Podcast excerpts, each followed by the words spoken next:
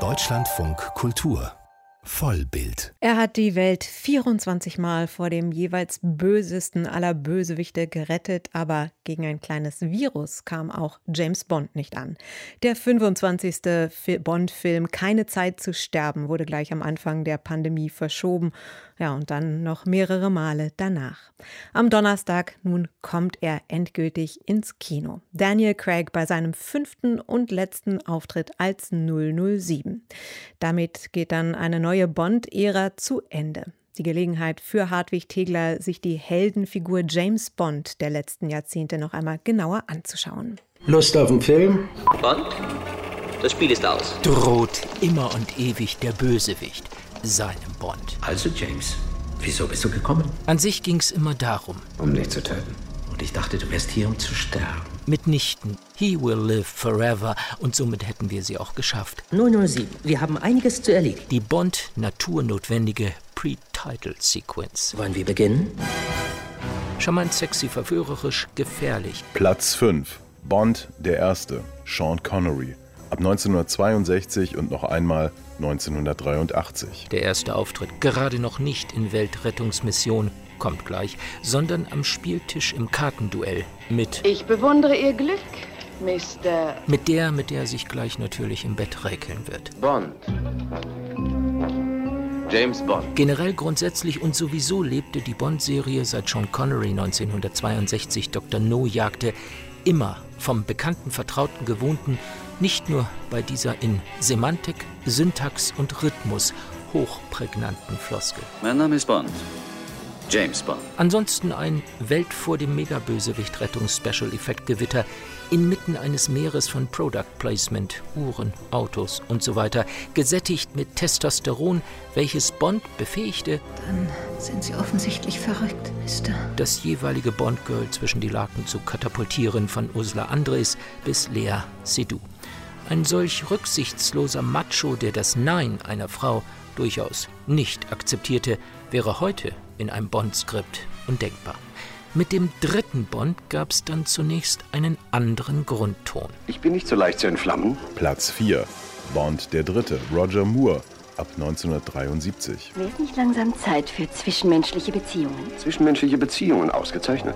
Roger Moore betrat die 007-Bühne vor allem mit selbstironischem Augenzwinkern und überschritt im Laufe seiner sieben Auftritte als Bond die Grenze zum Parodistischen, begründete aber auch die Ära, in der der Bond-Schurke nachhaltiger strahlte als der MI6-Agent selbst. Alles war vor allem rasant im Schenkelklopfermodus. Dann Platz 3. Dann schien's aber gut zu sein mit Kichern und Grölen.